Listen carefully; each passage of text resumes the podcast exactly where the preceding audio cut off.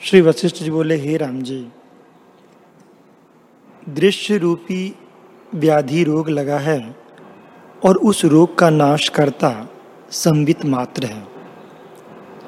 जब तक चित्त बहिर्मुख होकर दृश्य को चेतता है, तब तक शांत नहीं होता और जब सर्व वासना को त्याग कर अपने स्वभाव में स्थित अंतर्मुख होगा, तब उसी ही काल में मुक्ति रूप शांत होगा, इसमें कुछ संशय नहीं। जैसे रस्सी दूर के देखने से सर्प भासती है, और जब निकट होकर देखें, तब सर्प भ्रम मिट जाता है, रस्सी ही भासती है। तैसे ही आत्मा का निवृत्त रूप जगत है। जब बहिर्मुख होके देखता है, तब जगत ही भासता है। जब अंतर्मुख होके देखता है, तब जगत भ्रम मिटकर आत्मा ही भासता है। हे राम जी, जिसमें अभिलाषा हो, उसको त्याग दें। ऐसे निश्चय से मुक्ति प्राप्त होती है। त्याग का यत्न कुछ नहीं। महात्मा पुरुष प्राणों को तृण की नाई त्याग देते हैं और बड़े दुख को सह लेते हैं। तुमको अभिलाषा त्यागने में क्या कठिनता है? हे राम जी आत्मा के आगे अभिलाषा ही आवरण है।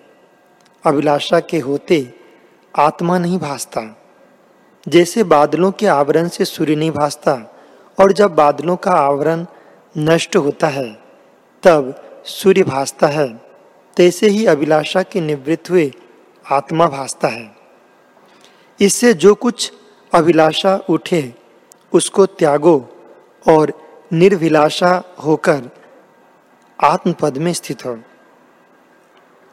प्रकृत आचार देह और इंद्रियों में ग्रहण करो और जो कुछ त्याग करना हो, उसको त्याग करो, पर देह में ग्रहण और त्याग की बुद्धि ना हो।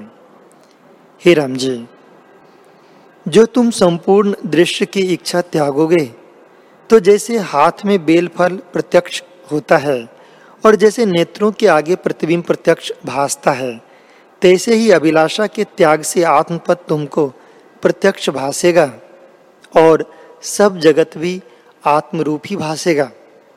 जैसे महाप्रलय में सब जगत जल में भासता है, और कुछ दृष्टि ही नहीं आता, तैसे ही आत्मपद से भिन्न तुमको कुछ न भासेगा। आत्म तत्व को ना जानने का ही नाम बंधन है और आत्मपद को जानना ही मोक्ष है और मोक्ष कोई नहीं।